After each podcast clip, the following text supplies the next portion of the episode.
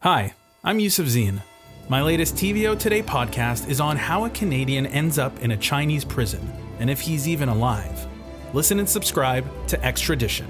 Available now, wherever you get your podcasts. You're listening to a TVO podcast.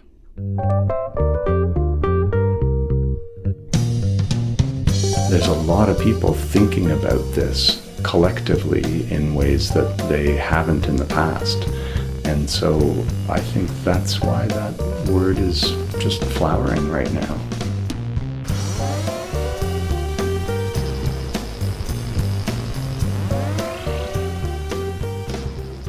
Hi, I'm Pippa Johnstone, And I'm Karina Palmatesta. and you're listening to Word Bomb, where we talk about one word per episode that's going through a moment of change. This episode's word is Anthropocene. Before we get into it, let's talk about the pronunciation. Yeah, yeah. So, uh, how I said it was Anthropocene. Mhm. But then I also hear Anthropocene. Yeah, and I've heard smart people say it both ways. Okay, let's decide on one for today.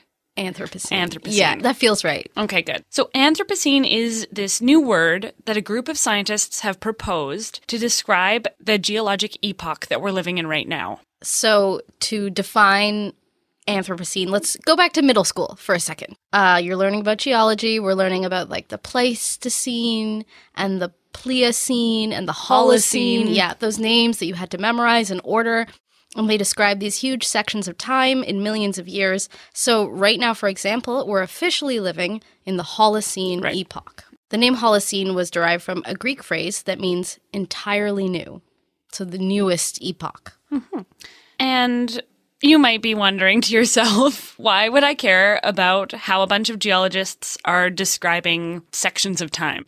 So, the gist of it is that this group of scientists called the Anthropocene Working Group, the AWG, they want to ratify, so to officially establish the Anthropocene as the epoch that we're living in now. Mm-hmm. They say that the Holocene is over mm-hmm. and that this new epoch is defined by the Earth's response to human activity. Hence the word Anthropocene, which is derived from the Greek word anthropos, human being. Yeah, like anthropology, the same prefix. And I feel here like etymology gets a really bad rap for being dry, but when you break down the word Anthropocene, it's sort of like in the word itself is like a punch to the gut. Yeah. It's saying the driving force of the Earth systems breaking down right now is us. Uh huh. But there are people who disagree with the word, who don't think that a new epoch should be identified. and some of them are scientists.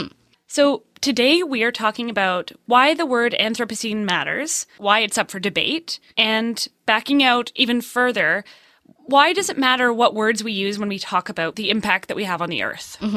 But first, let's talk about the elephant in the room climate change. I, uh, no topic fills me with more dread. Like, we've talked about a lot of heavy things on this show, and nothing has made me sweatier or more panic stricken than researching, writing, and now speaking About climate about change. climate change. yeah, definitely pretty clammy making.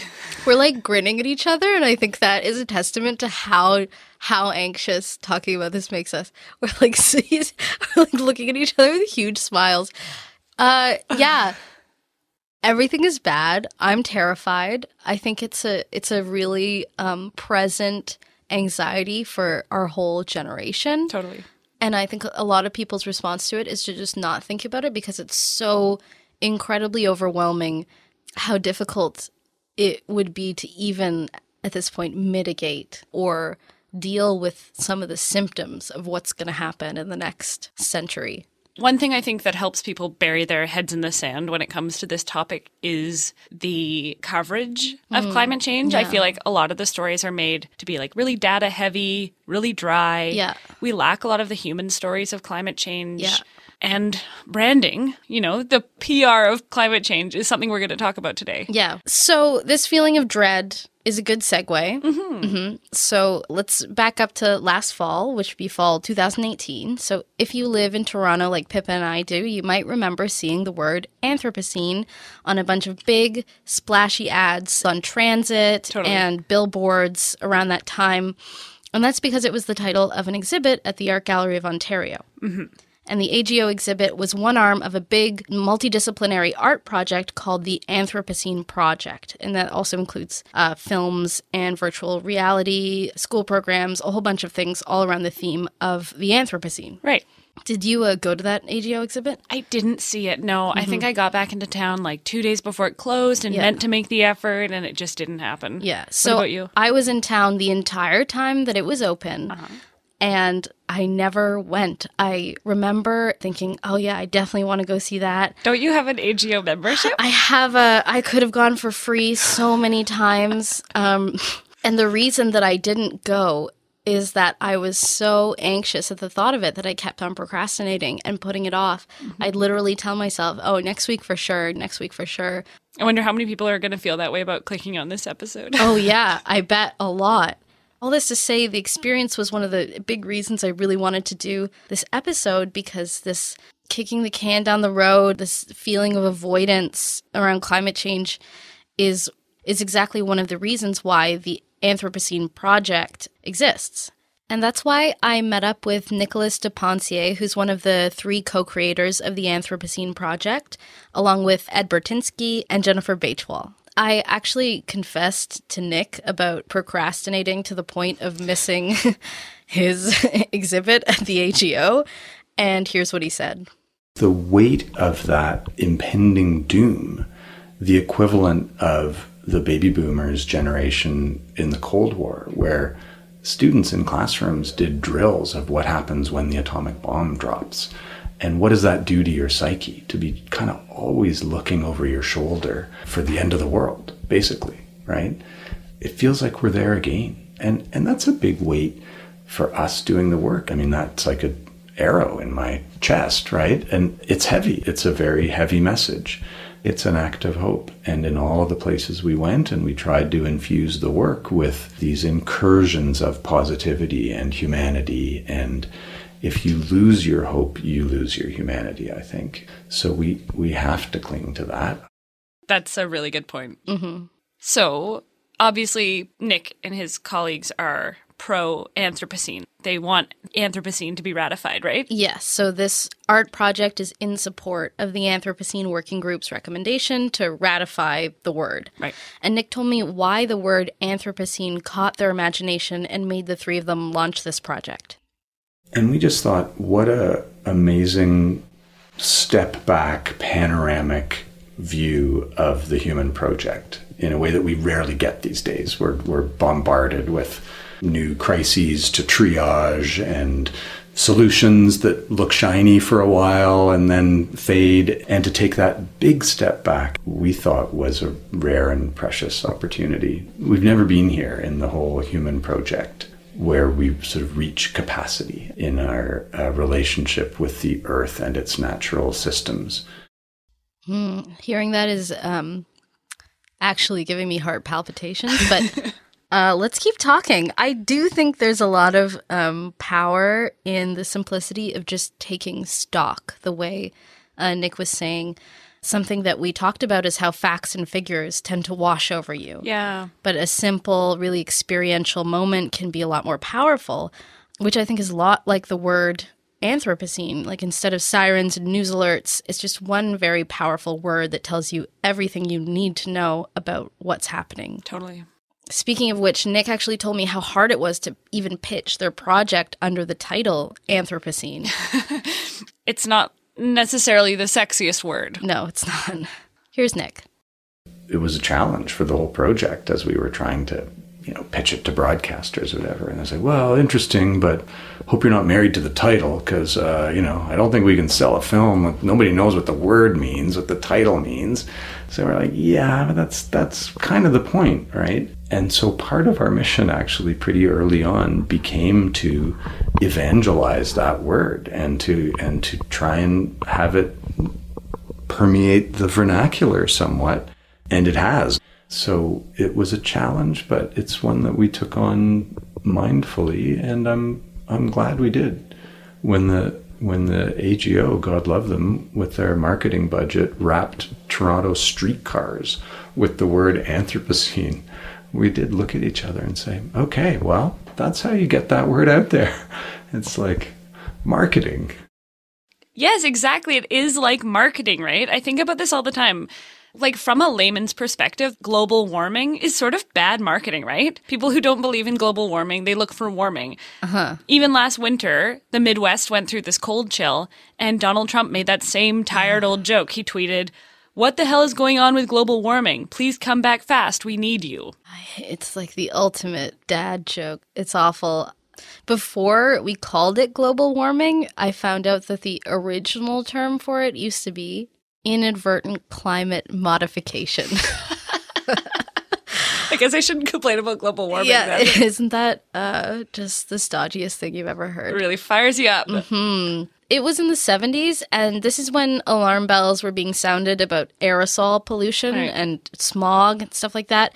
Um, and at that point, scientists weren't sure whether aerosols would cool the planet or whether greenhouse gases would warm the planet. So they kind of chose this middle of the road term because they didn't know which one would win out. So they picked the most middling choice. Yeah, they were hedging. And then the term global warming cropped up here and there in scientific writing pretty much since the 60s, but it really came into prominence in a 1975 article um, by a geochemist named Wallace Broecker of Columbia University. The article was called Climatic Change Are We on the Brink of a Pronounced Global Warming? So there he's using both climate change and global warming in the same sentence. Mm-hmm. So, by the late 70s onwards, it was clear that the Earth was warming and not cooling, and the term global warming started to be common usage. But because climate change is more of an umbrella term, it just refers to any long term change in the climate of Earth, where global warming is specifically about an increase in surface temperature because of rising greenhouse gases. But people do sort of use them as synonyms in some ways. Yeah, I mean, they're both valid terms, but the thing to keep in mind is that global warming is only one piece of the pie, and climate change describes everything. Like uh, rain patterns at sea level or the extinction of flora and fauna, Right. which all have huge consequences for the health of the planet and the future of us. Oh, God. like airing out my armpits as I speak. Um, and so climate change is a more all encompassing way to refer to it. I've also been reading advice that says that we should now be exclusively calling it like a climate crisis or a climate emergency. Mm, instead of climate change. And that came up most recently in Canada when the federal Liberals declared a climate emergency one day before the government reapproved the Trans Mountain Pipeline expansion, which a lot of people have been pointing out is pretty hypocritical. Yeah. Calling it a climate crisis does feel right to me. Like it feels urgent, has some nice alliteration. The stakes are just so high with this stuff that I feel like we need to get it right. Like Nick and I talked about what it would mean just to ratify the word Anthropocene as an epoch. It's an unprecedented moment for the geologists who get together every four years and have a conference and duke it out if they're going to move the Jurassic three million years because someone found a jawbone somewhere. The present day and humans is completely new. And, and one of the arguments is you kind of got to wait 10,000 years, don't you? So, how do you apply them in modern day? And this interesting psychology you could watch playing out behind that um, because the scientists of the Anthropocene Working Group are all, you know, top, top scientists, but they're also caught up in the momentum of Rome is burning. Uh, we shouldn't be shy about naming this.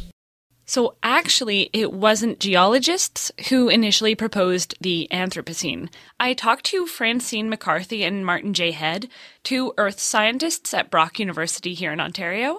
Here's Martin telling me about the moment when the word came up for the very first time. So, uh, the Anthropocene actually came from the Earth systems community. And it was Paul Crutzen, who's a Nobel laureate in atmospheric chemistry, who realized that we had essentially gone beyond the envelope of natural variability of the Holocene. And he was at a meeting and people were talking about changes in the Holocene, and he got quite angry and said, We're no longer in the Holocene, we are now in the Anthropocene. And that resonated with people in the group, and that, well, that's very interesting, an interesting concept. So, how do they prove that a new epoch is starting? Well, okay, so this is a massive process. Um, but it starts with this thing called colloquially a golden spike.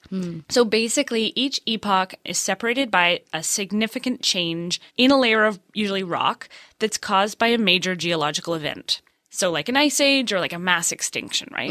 And this golden spike is a marker, like a physical representation on the earth of that change between epochs. So the major geologic event for the Anthropocene would be Well, that's a good question. It can actually be defined in a couple different ways. Here's Francine.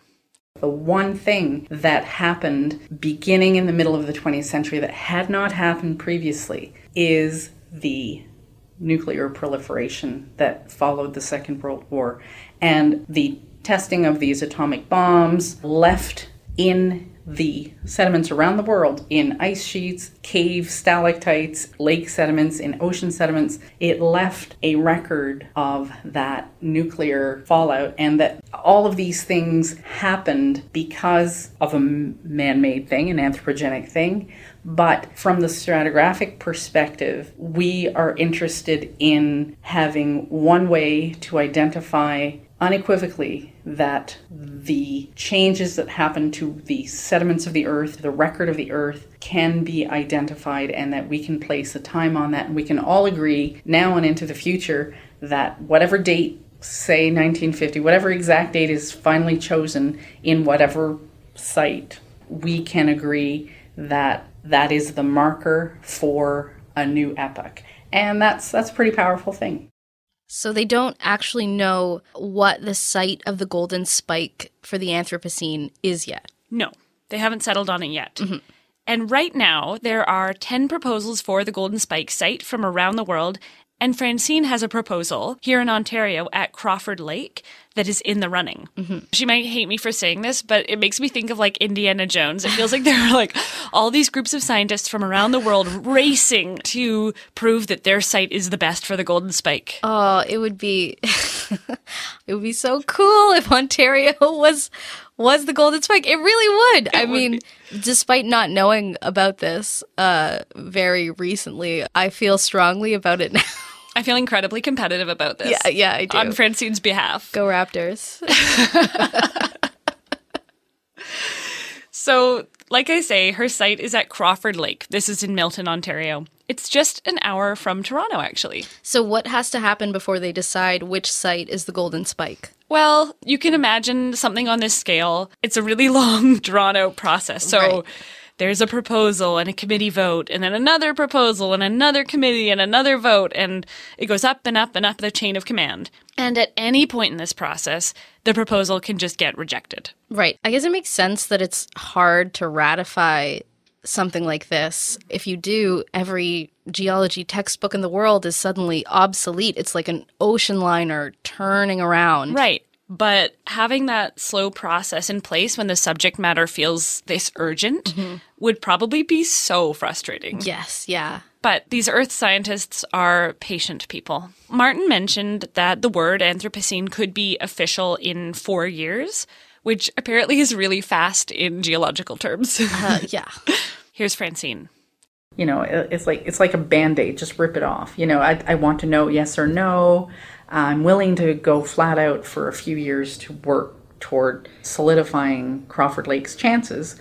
So yeah, the four years, uh, it's gratifying not just for the attention, but just because you'll get closure. You know, you're not waiting forever. But I do think it is important to have the word receive attention, not for us to receive attention because we're doing it, but for the word itself to receive attention because it does draw attention to the fact that our species is sufficiently powerful to impact the way the planet responds.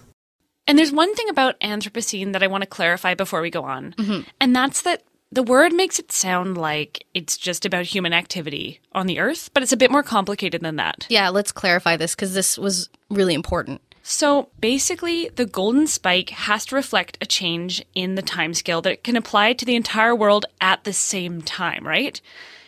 But humans have been impacting the Earth long before the mid 1950s. Which is the time that Francine was sort of pegging the beginning of the Anthropocene. Right.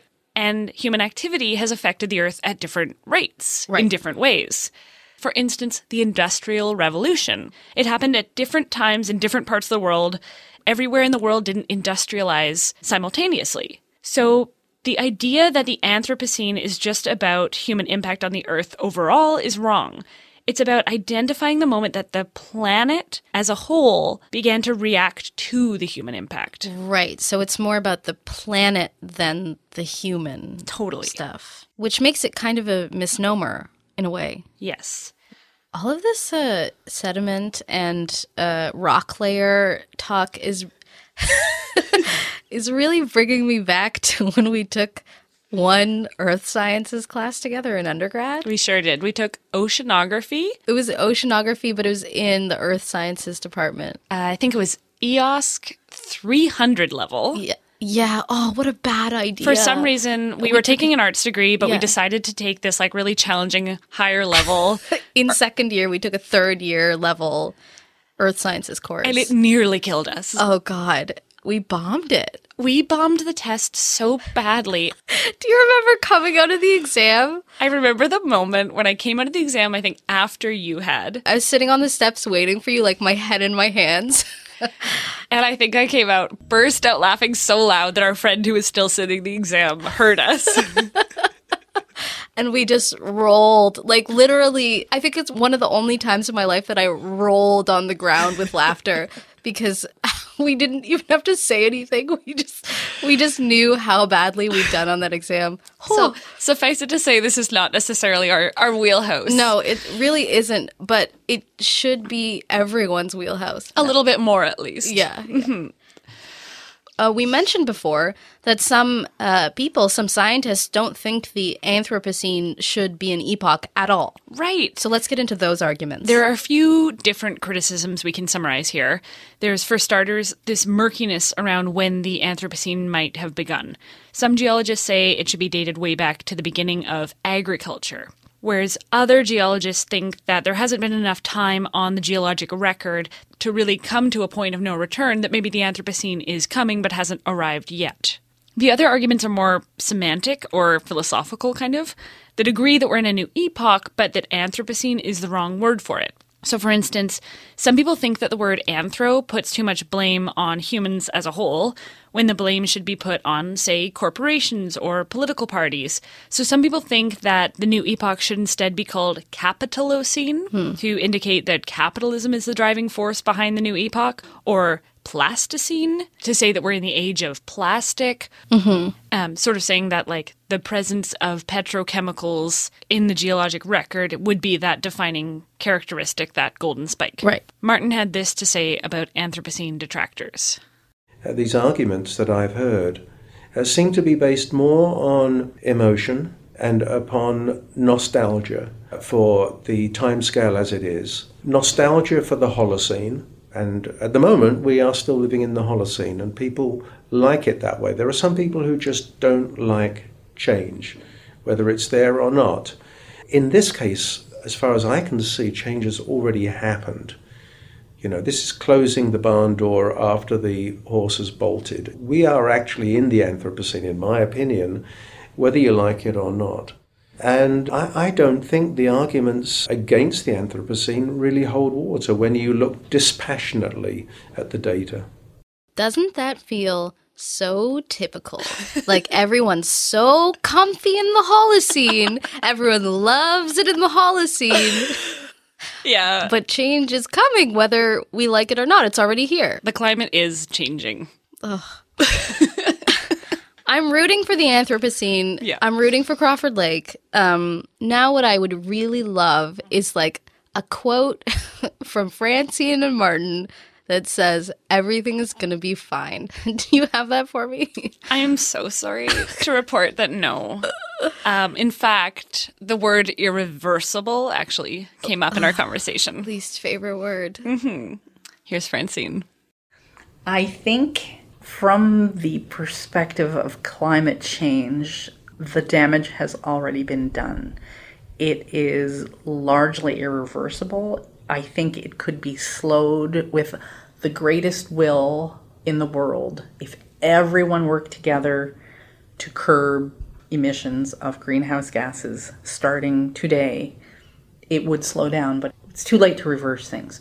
The important thing about the definition of the Anthropocene from a geologic perspective is that a lot of people are paying attention to this, and we geologists aren't used to most people caring what we're doing. so the fact that a lot of people are invested one way or another is great if it makes more people, people who aren't already convinced that we have had an indelible impact on our planet.